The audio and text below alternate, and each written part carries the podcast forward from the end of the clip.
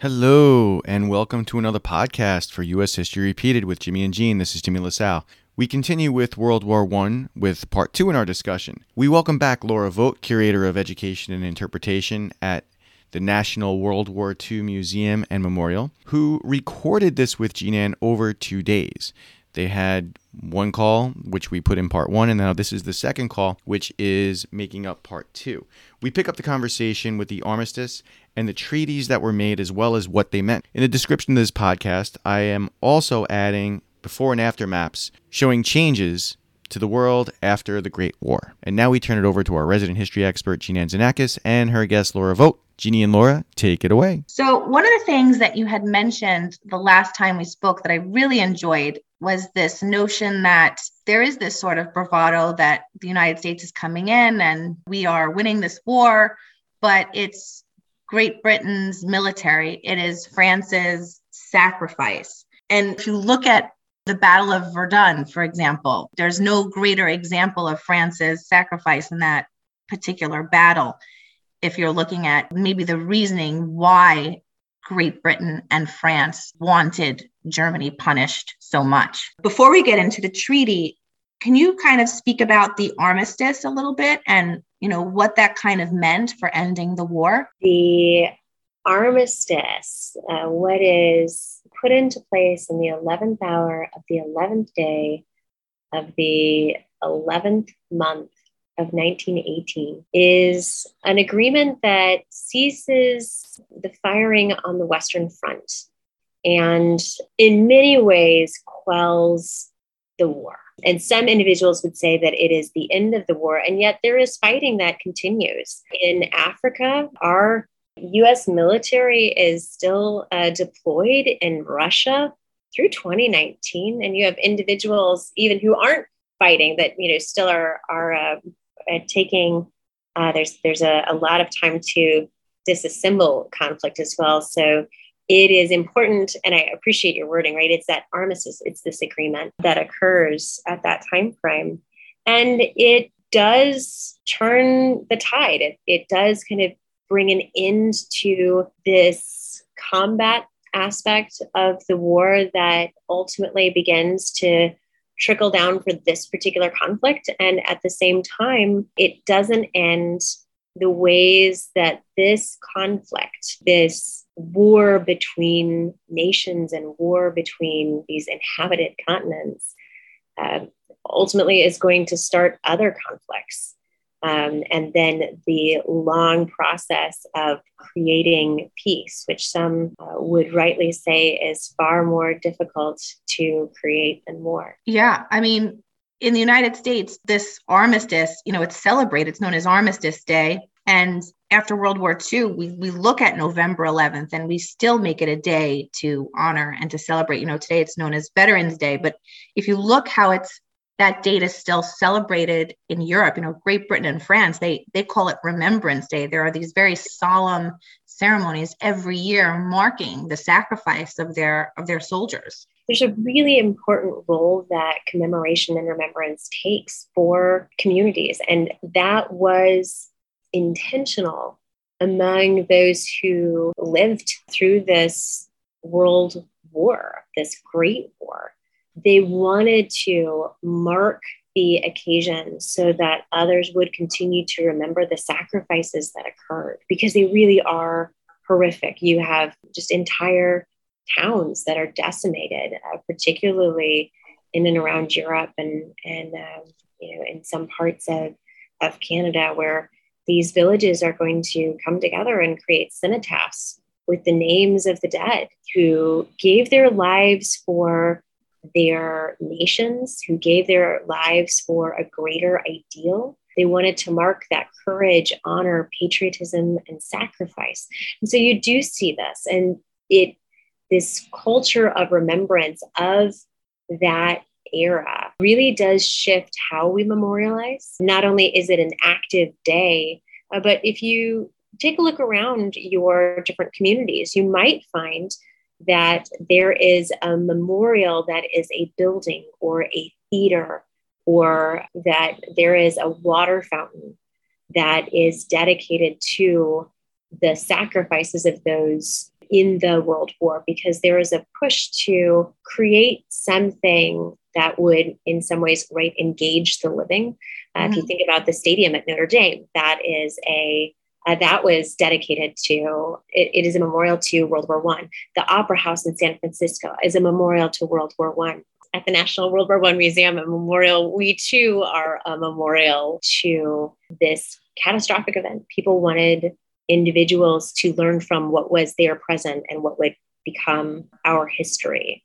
And, yeah. and there's something incredibly important about that. And uh, for those listeners who don't know, around Veterans Day, especially in nations that used to be a part of uh, the British Empire in the 20th century, uh, people will put on a poppy and that poppy has a direct tie back to World War One. There is a poem that was written by a Canadian doctor, McCrae, and it was called "In Flanders Fields." In Flanders Fields, the poppies blow beneath the crosses row on row, and he is a doctor who has just gone through a really difficult, is not an easy space to be a medical professional, and so he is writing about having to heal these individuals who are so deeply wounded and it has such beautiful imagery and it becomes widely published this idea of this poppy. And the poppy really does grow and it flourishes across the western front and they realize it's because of the nitrates the nitrates of the ammunition and the nitrates of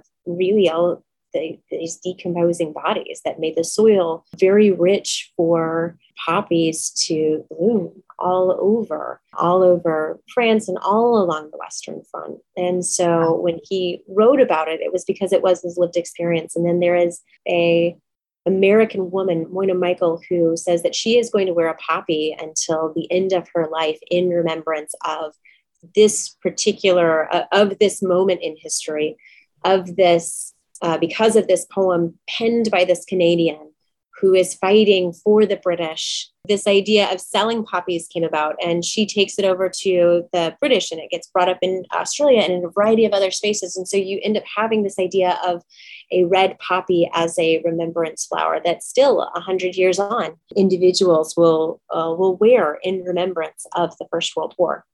Yeah, it's unbelievable. And it's, and it's still so moving to this day when you see those ceremonies and you see people wearing the poppies and and those memories and rightfully so they're they're still very much there. You know th- there was this thought that at the peace conference that or this goal well we want to make this the war to end all wars. We know in hindsight there was another one right?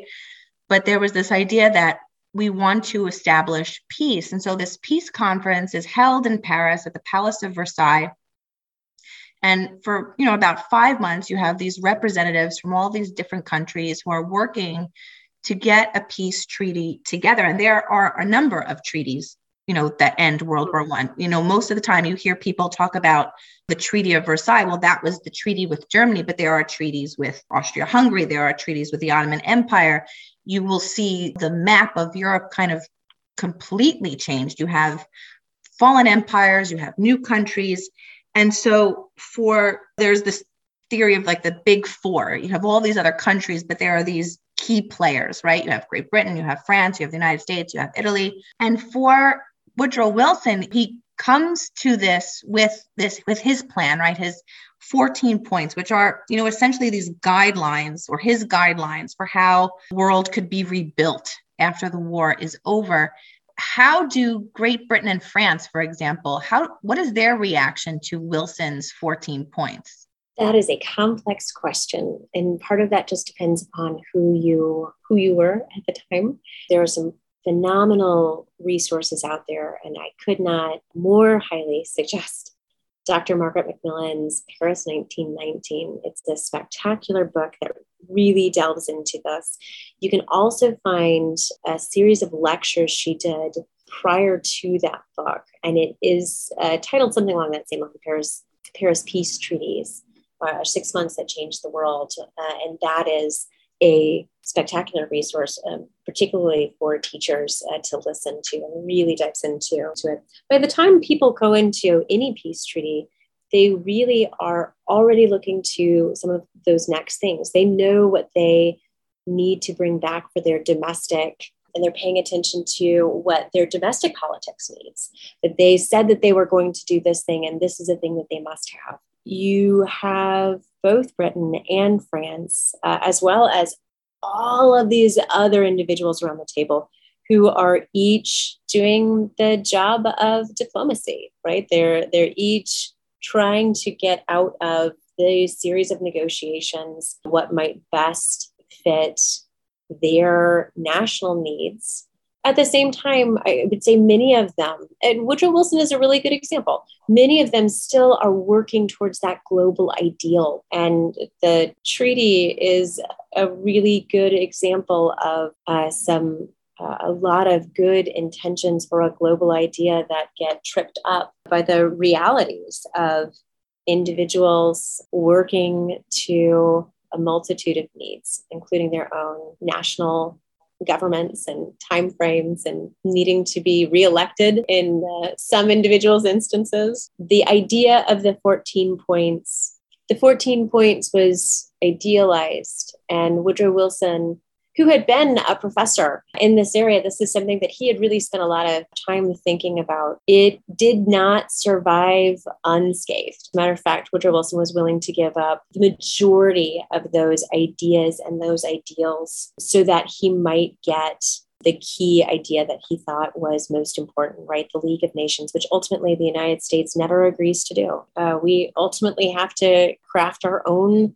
agreements with Germany when it comes to the peace talks, you have 30 nations attending. So this is not going to be an easy feat. When people talk about the peace treaty that ends World War One, they tend to talk about the Treaty of Versailles of 1919. That was just the treaty with Germany. There were many other treaties. There were a lot of countries at war. Germany and the other Central Powers are not invited. You have 30 nations, but Germany and the Central Powers are not invited. Do understand that while there are 30 countries present, they are not equal. You have countries that are considered greater powers and those that were smaller powers. We typically hear of or speak of what is known as the Big Four. And we're talking about the United States, Great Britain, France, and Italy. There is no better proof of this than the seating chart that exists that shows where each country's representative sat at the peace talks. And I'm also going to link that seating chart in the comments so that you can take a look at it. For Woodrow Wilson, I, I interviewed the Woodrow Wilson Presidential Museum and Library, and one of the things I was discussing with their curator there was, you know, the fact that Woodrow Wilson gets sick while he's in Paris, you know, negotiating this treaty. And, you know, there's a bit of disagreement amongst historians. There are some people who say, yes, he did in fact have the great influenza. There are some people who say, no, they don't believe that to be true. They think that maybe he had um, another stroke. But he's ill and he's kind of not able to he, he's not at his best let's say right? When he's you know fighting for you know his points in the treaty. And, and you're right you know the only thing that really gets into the treaty is this idea of a league of nations which of course fails because you know that cornerstone the united states we aren't there. It's our it's our baby it's our brainchild but we don't get involved. And for the treaty you know one of the things that i always discussed in the classroom was you know, a peace treaty should create peace. But what it did was really lay the framework for a future conflict. If you look at what happens to Germany, right? There's this war guilt clause within the treaty. You know, Germany and her allies caused the loss and damage. You have to mm-hmm. take ownership over this conflict. Germany had to disarm itself. It's, you know, it's only allowed to have a very limited army, more of a police force, if anything, if you're really going to look at it, you know, no submarines, no air force, right. not allowed to have battleships. Um, you know, their their goal is to decrease the chance of another war. But with that war guilt clause also came the demand for reparations. And it's not just something that current German citizens are going to have to pay. This is going to be something that future German citizens are going to have to pay. And why do you think ultimately the Treaty of Versailles of 1919? Why does this fail? There are so many good answers to that. I know it's not just one answer. I want to start right, and which should not be included. Like the first answer is hubris but that's unfair. That's that's really an unfair answer. And i know that some historians do. There are so many reasons why it fails and and part of it is upon us to be able to really look at that and take those lessons and be able to uh, move them forward. So yeah sure one of those answers might be hubris but we're all guilty of that on a daily basis. Uh, it's just that we don't do it on the grand scale when you are giving yourself six months to decide to remap the Middle East. So there are some choices that are made from an early 20th century perspective that may rub 21st century listeners the wrong way. You know, there's a right way to do it, there's a wrong way to do it, and that these individuals know more, know better, you know, the influence of that social Darwinism mm-hmm. that does create a real vacuum of knowledge around the, the stakeholder and around the power table that is making some decisions.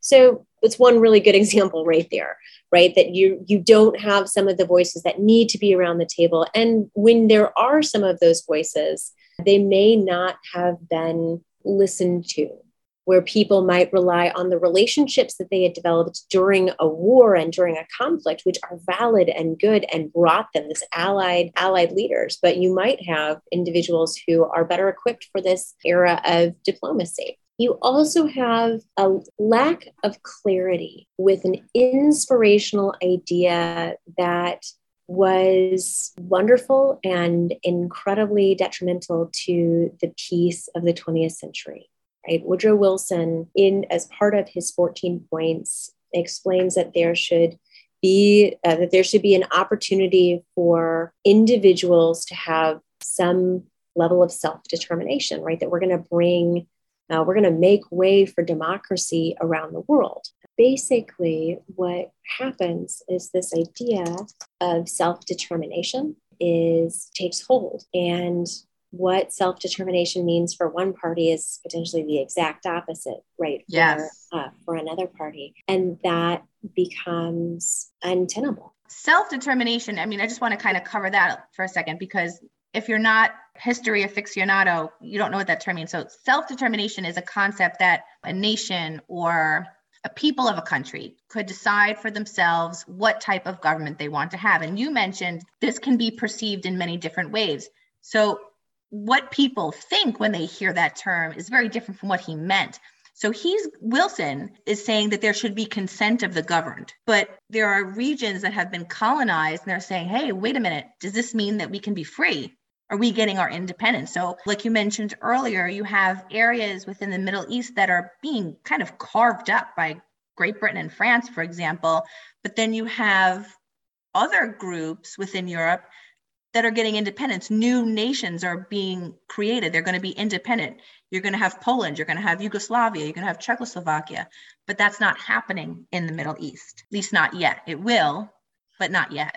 Oh, and it, that still continues. So you asked about the troubles of right the, the troubles of the treaty in and of itself, and I would say one of those great problems with the treaty is one of the fundamental ideas going into the treaty. When you look at Woodrow Wilson's 14 points, many of them are very geographic related, right? It talks about Austria Hungary being provided opportunities for self determination. It is saying you're going to redraw the borders of the Balkan region, which we know were on fire at that moment. And certainly there have been, uh, continued to be uh, tensions throughout the 20th century. There's the 12th point of there is the Turkish state and then the Polish state. So there's a lot of this idea of self determination. And when you look back at uh, the fifth point, it is about adjusting colonial claims. And so you have this idea that fits so beautifully within this concept of right American democracy that everyone should have a say for themselves. Now, that is something that inside our own nation that we identify as Americans, we've had a war over uh, right? And in the Civil War, and that we have to keep working it. We have to keep sacrificing to be able to do that. And when this idea of self uh, determination that everybody should have a say to um, their the, their governments, you don't have everybody coming around the table with the same idea of uh, what that say should look like, right? You have yeah. Koreans who are literally walking across the the continent to be there in Paris to say we deserve to govern ourselves. You have a man who later goes by the name of Ho Chi Minh, who went to Paris to advocate for Indo-Chinese peoples to no longer be under the control of France. You have a variety of conflicting objectives of individuals and uh, individuals who have high ideals who feel like they were on the same page who with the gentleman who helped win the war who is the leader of this and so there's a disillusionment that comes. There's also a shift that occurs because of this right? You've got in february of 1922 you finally have this shift of Britain and its relationship in Egypt because it actually begins some of the cracks and really to to create the fall of some of this imperial system in a larger way than had been occurring though it had been occurring before the war so you just have this optimism and this hope and this idea that everyone has seemed to agree around but there was such lack of clarity in the details mm. of that, though it might have brought everyone around the table to begin, it was such a loose idea that we were bound to have disillusionment, disagreement, and really hard feelings as people left that time of agreements. Uh, and you see that all throughout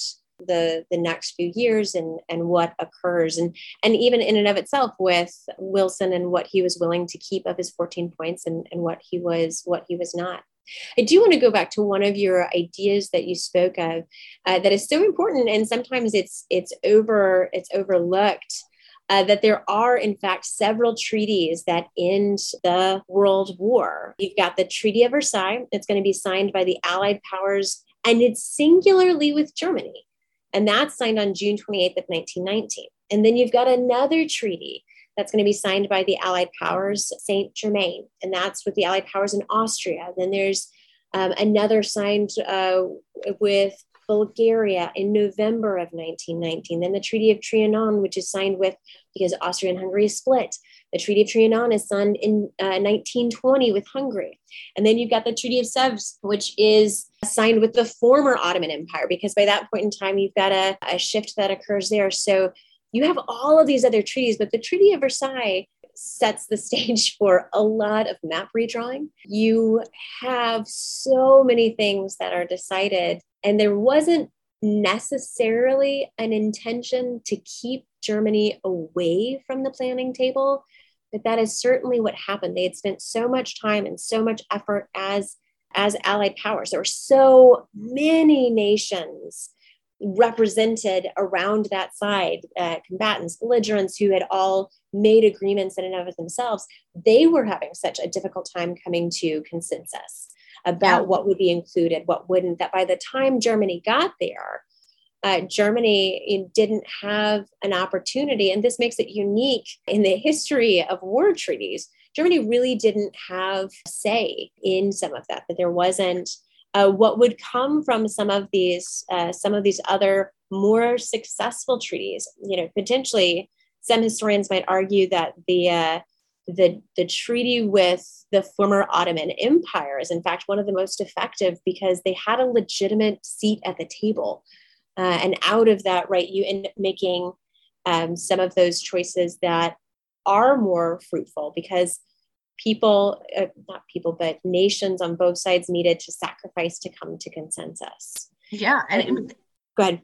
I'm sorry to interrupt you, but e- even if you just look at the seating chart for where countries were going and representatives of countries were going to be seated and how the tables were going to be and i'm going to put a link for our listeners so they can see that seating chart. I mean it really is unbelievable. There's you have all these nations who are represented but the extent to which they have a voice is very different. The national world war one museum is known for having a, a number of just really very special artifacts. And one of the things when i was looking at your website which is excellent if you are an educator if you're any, I mean, anybody could really go and kind of get lost in your website for days with the amount of information that you have. But one of the great artifacts that piqued my interest is that you have the same model Belgian automatic pistol that was used by Gavrilo Princip to assassinate the Archduke Franz Ferdinand. You have the poppy field, which you talked about earlier, which I think is a very beautiful way, you know, to kind of honor and remember the soldiers who were killed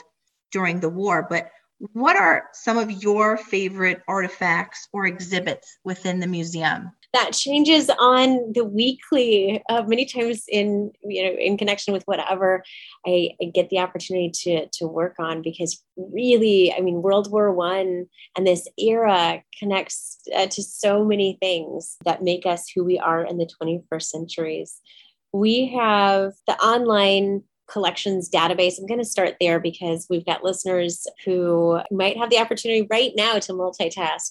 It provides you an opportunity to look through, I think it's over 48,000 digitized objects. And we've just in 2022, we went to a different online collections database system that allows you to zoom into the picture. So if anybody listening really wants to get a handle on um, mustache styling of World War One, you now can do it at our website, which is theworldwar.org. Just go to the space that says online collections database.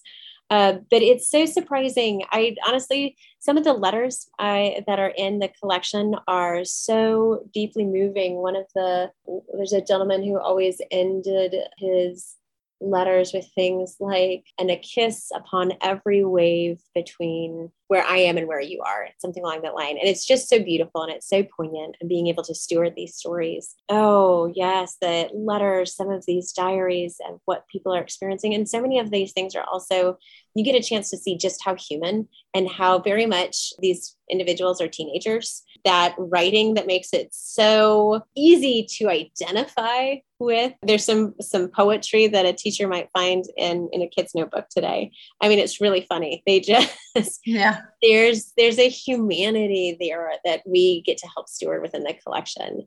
Uh, as far as some amazing uh, other amazing pieces of people happen to be able to come to kansas city and we would welcome uh, you uh, to uh, yeah to come into the main galleries. I mean, it's the the space itself is extraordinary. It is open in 1926. It's got this in uh, Indiana limestone that just has these beautiful varying shades. And uh, we have a, a, Liberty Memorial Tower, which is actually larger than the Statue of Liberty from the tip of her toe to the top of her torch that you can go up into the top of. And in that collection, that we have that we've been collecting since 1920. We have, I think, our oldest piece is fragments from the Cathedral of Rheims, uh, which you know date to the the Middle Ages, and we have toilet paper that propaganda toilet paper of a, a cartoon of a of a of the Kaiser, and it has some stuff in it and in French, which I'm not going to say. But if you get the opportunity to come, especially if you have the opportunity to come with middle schoolers, I promise it's going to be their favorite too.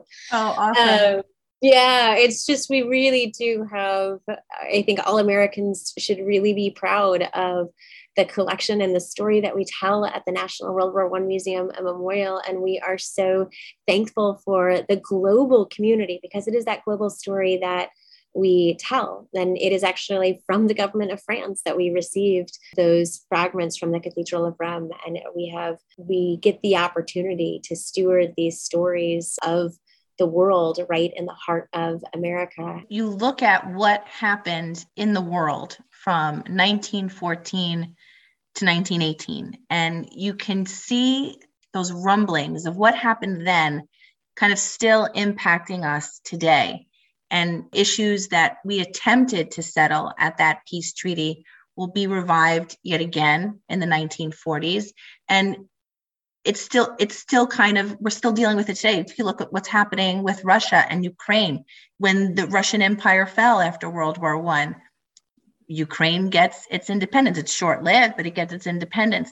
If you look at, you know, how we honor those who die today, whether it be through Veterans Day here in the United States with Remembrance Day, uh, there's a famous saying that person dies three times once when they physically die, once when they're buried, and the last time somebody says their name. And it's so important to say the names and to remember those who made the ultimate sacrifice so that we can be living the lives that we're living today. I can't thank you enough for taking the time to speak with me over the course of these two days. Our listeners don't know that, but it took us two days for this. Um, but I thank you so. You're so a delight much. to talk with. Thank you so much. It was lovely. Uh, it was lovely to be in conversation, and there's just so much conversation to be had about World War One. But I thank you. I thank you for your time. I thank you for your knowledge and your expertise. This was great. Thank you so much. And thank you to you all for listening as well. I hope you each have a beautiful day. Now, the poem that Lora mentioned earlier in Flanders Fields is so beautiful.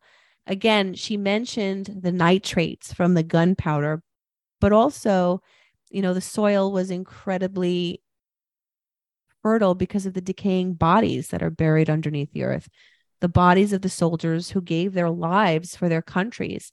And so I want to read that poem in Flanders Fields, and it's by a Canadian doctor, Dr. John McCrae, who wrote the poem after witnessing a 1915 battle in Belgium.